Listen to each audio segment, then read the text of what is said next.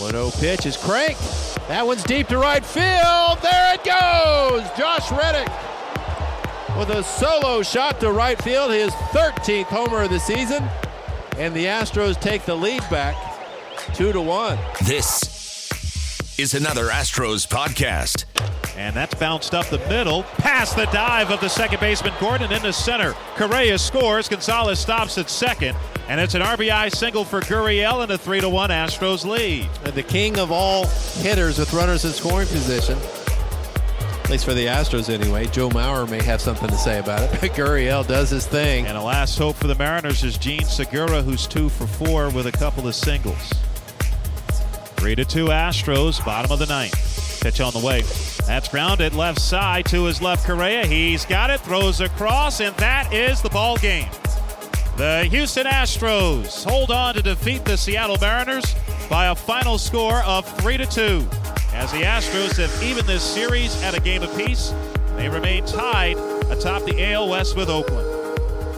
Got A J. Hinch with me before the third game of this series with the Seattle Mariners, tied at one apiece. I just got done texting with my daughters today, and I realized, and I didn't think I'd ever get to this point, that I put emojis on there every once in a while. Do you do it, A J? Yes, of course. If you're going to keep up with today's youth, you have to you have to do emojis, you have to do bitmojis, you have to you have to be the cool dad if you're going to be texting teenagers, at least for me. You said bitmojis? Yeah, for sure. The one that kind of that mean? The one that kind of looks like me, but it's not really me. I, uh, I don't know. It's some they put it on my phone. They put it on your phone, yes. and, and you just and now I use it. Now I use it. So I'll send you it after this this this interview. So you're the cool dad now. Yes, I am the cool dad. At least when we win.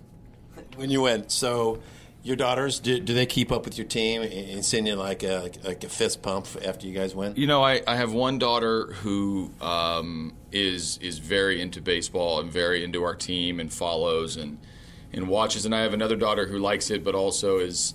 Um, is less apt to, to, to go, you know, play by play or nice. Not get mad at players or not get mad at me or not, um, you know, she's not as emotional about it, but uh, very supportive. It's fun to have them around the, the, the, the field. Now that school started, they come to a few less games, yeah. But they're rooting hard for October baseball because they get out of school and they get to travel with us during yeah. the October, during the playoff stretch. So if we can put together another long run, they get to do their homework on the road. All right, uh, I'm not a front runner, really, but my new favorite player is Framber Valdez. Valdez continues to concentrate. Two-run ball game. Astros up three to one, bottom of the sixth. Finish this inning. oh two.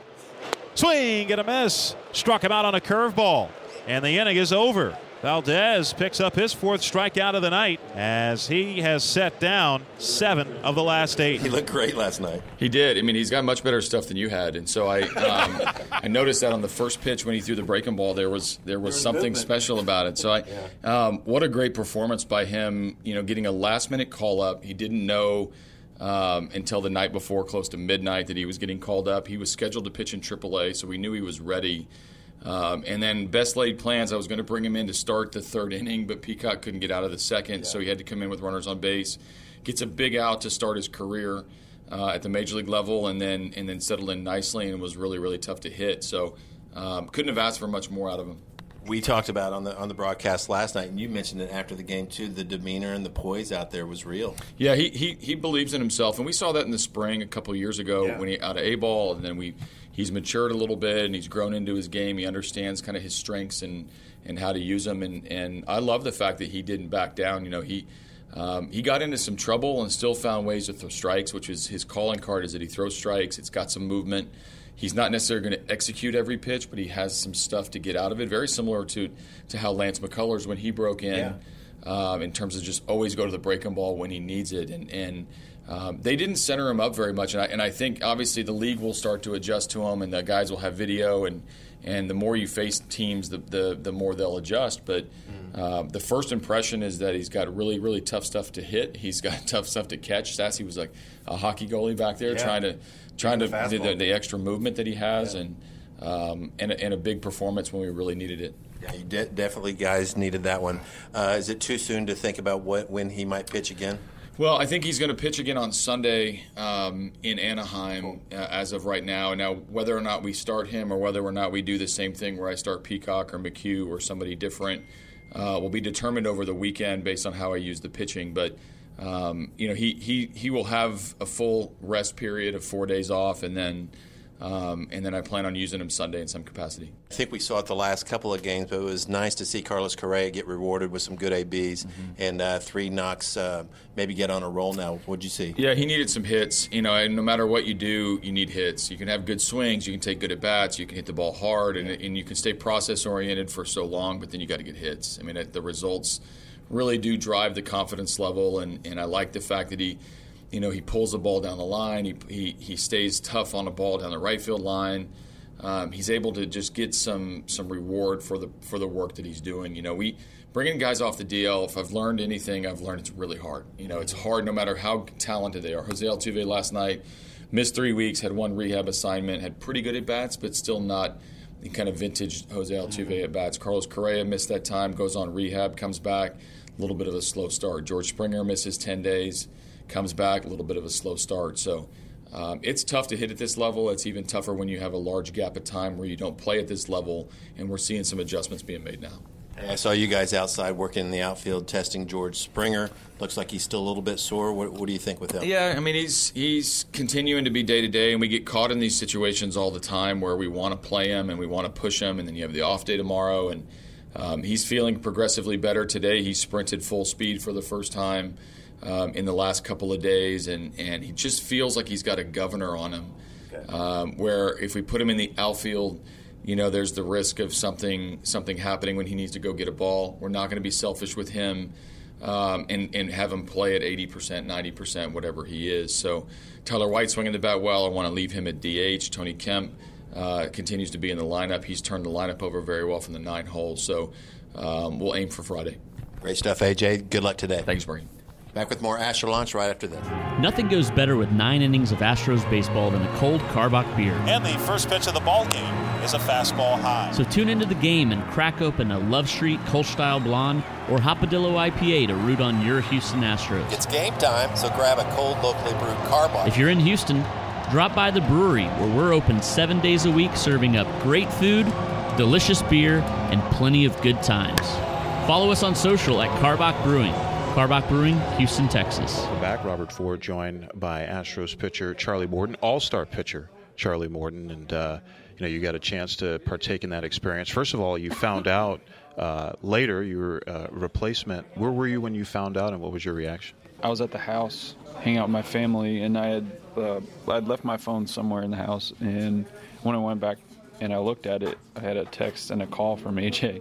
He asked me to call him, so I called him, and that's how he told me. He said, because we were going to go up to D C anyway mm-hmm. for the All-Star break, and uh, he said, I have some good news and some bad news.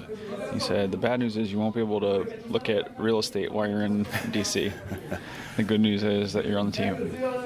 That's pretty neat. And what was that experience, those few days, like? I mean, I'd, it's one of those things I'd have to imagine it's even greater than you ever thought it would be. Um. It it was kind of what I imagined it would be, mm-hmm. maybe a little bit more hectic than I thought it would be. Yeah. There's there are a lot of moving parts. Um, you stay at a, a hotel um, where every, everybody's staying there, and they have kind of a setup in the basement where they have food and uh, All-Star affiliated things that you're supposed to be doing down there, and you're kind of in between your room and the basement a lot, and then you go to the field, and it, it there wasn't a lot of free time.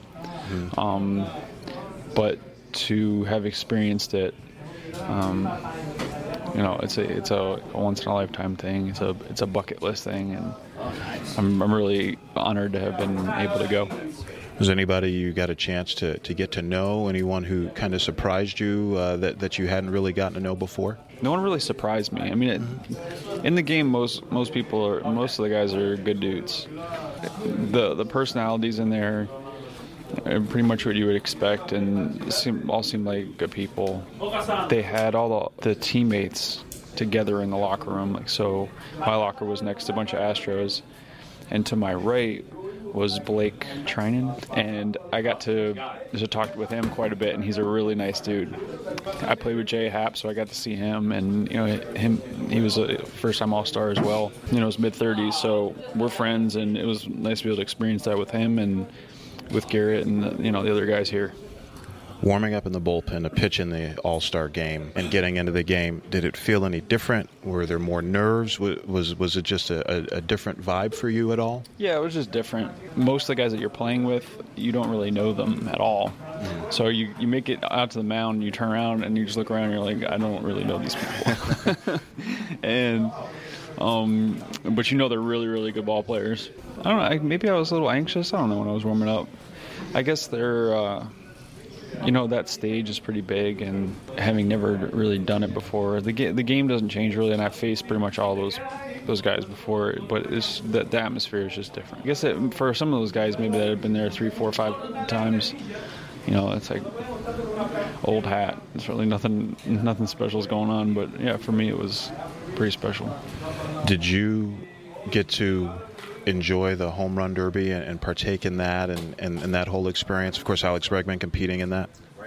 Yeah. So we were sitting. They had these couches set up uh, by third base in foul territory. And I had our two oldest kids, they're five and three, Cam and Grace. And they were watching for a little bit, and Doug White was sitting with us, and he was kind of helping out in the babysitting duty. And before you know it, like Gracie's behind Doug on his shoulders, like she's got her arms wrapped around his neck. And Cam's starting to get anxious, or not anxious, he's starting to get restless. And before you know it, Cam and Gracie are, they're climbing all over the couches. They're, they're knocking over these mini bat displays, and they're knocking over, like, piles of towels, and they're laying on the floor. And it was just, um, yeah, so I didn't get to, to see a ton of it because we left a little early. It was, they were getting a little out of control. But it was nice to be able to be there with them. I think every parent can relate to that. Maybe it wasn't happening at a home run derby, but have had certainly experiences like that with their kids. Hey, Charlie Morton, thanks for joining us, and uh, continued success. Thanks for having me. The Houston Astros Radio Network. That ball is gone! Steve Sparks, Robert Ford. And you can kiss it goodbye! This is the Houston Astros Radio Network.